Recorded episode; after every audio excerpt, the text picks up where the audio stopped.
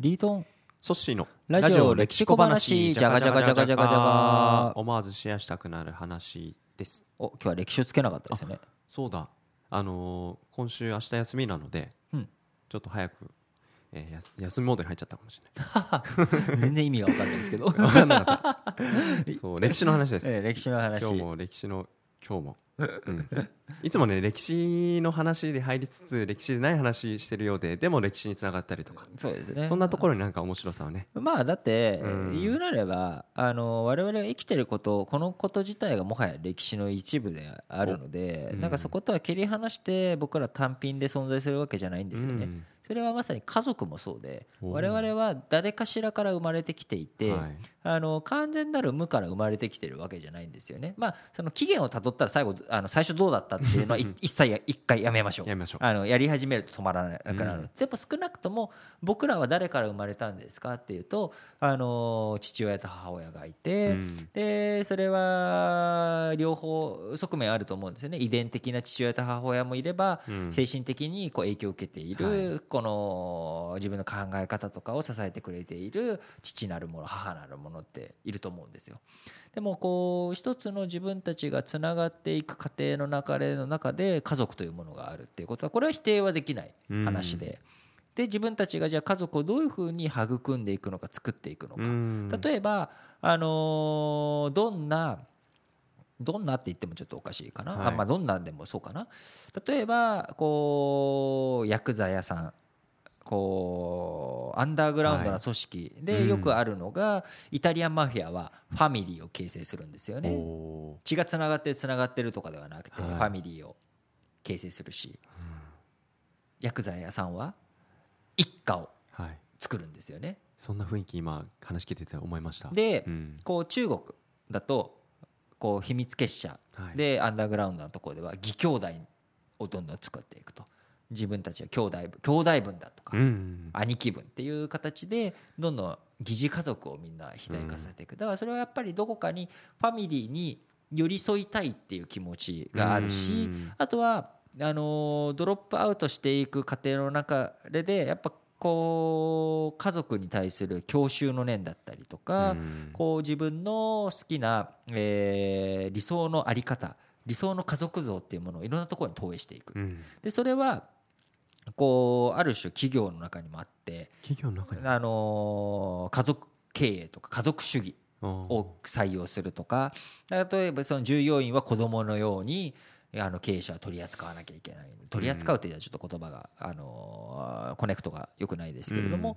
そういったことを考えていくっていう流れの中で、夫婦別姓って考えた時に、はい。僕は夫婦別姓って全くもって反対じゃないんですね。はい。夫婦別姓はまあす好きにしたらって言ったらあれなんですけども、うん。結局大の大人はい同士がうん。結婚するっていう話なのでそれは性別をどういうふうにするっていうのかは姓択すればいいと思うんです。うん。で家族を構成していくってなるとうん。でも話は別でうん。夫婦が別姓なのと家族が別姓っていうのはちょっと話が違うと思うんですよね。例えば、えーソッシーははい。お父さんお母さんの名字がはい。違ったとします。はい。粗志崎で、えー、ソッシーは粗志崎を受け継いだとします。はい。で妹うん。がいますよね。いますいます。妹は母方の姓をはい。鈴木って言います。続きはい。になります。はい。でさらに、えーもう一人の妹ははい。粗志崎と名乗ります。ほどうな感じがします。うなんかファミリー感が薄れる気がします。なんかちょっと違和感を覚えますよね。なんでしょなんか違いますよう違いねますね。それは、えー、粗志崎っていうものを符号にしてみんなが認識しやすくなるっていうことは間違いなくあって、うんはい。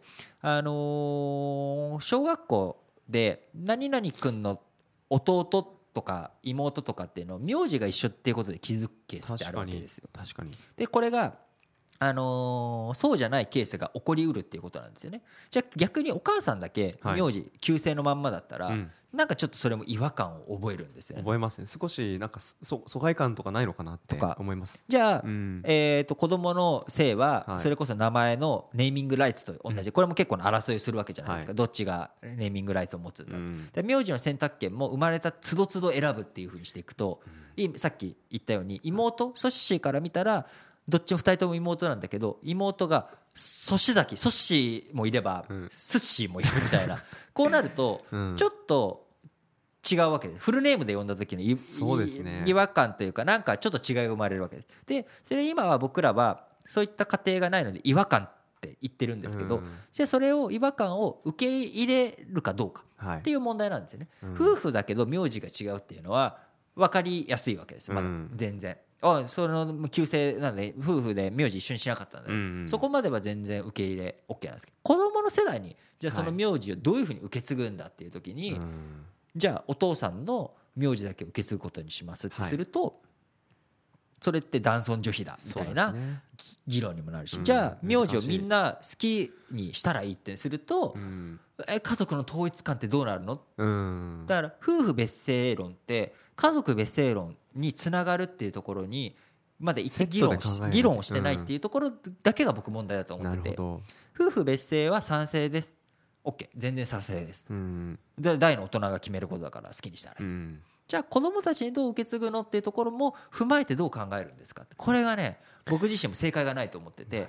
だ一体になるっていうことも確かにいいよね、うんはい。い、い側面もある当然。でもそれにはいろんなコストもかかるし、うん。社会的なふあのー女性が今仕事をする上で途中で名字が変わるっていうのはなかなかこう困難はい。を極める部分がある、うん。そういうのもその通りだじゃあ夫婦別姓認める、うん。で子供の名字じゃあお父さんの名字にしますってなった時にちょっと待って。うん。で多分今の日本でそのまま夫婦別姓をすると何が起きるかっていうと多分お父さんの名字に統一しちゃうんですよね。そうですね。そうするとお母さんいやちょっと待ってと。それで男尊女卑じゃない、はい。で日本にやるにはどうなのっていうこっちの議論まで踏まえた上で、うん。さあどうする。うん。でその上で夫婦別姓どう考える、夫婦別姓論を夫婦別姓とどめずに一歩踏み込んでじゃあ次の世代どうそれをつなげて歴史に変えていくのか。ここが歴史の話。うん。たるこのラジ歴。そうそうそう。このねラジ歴のまあ今日はちょっと緩い感じではなかったですけどはい。ちょっとまあたまには真面目な話をしようということで熱弁してみました。なんか夫婦別姓をそこのレベルで僕考えてなかったので新しいあのお話だなと思ったんですけどやっぱり物事を自分たちの世代だけじゃなくて次の世代にどうつなげていくのかってこれやっぱり考えなきゃいけないのかなって思いましたはい。また歴史の話取り扱っていきたいと思います。ラジオ歴史小話お相手はリートンとソッシーでした。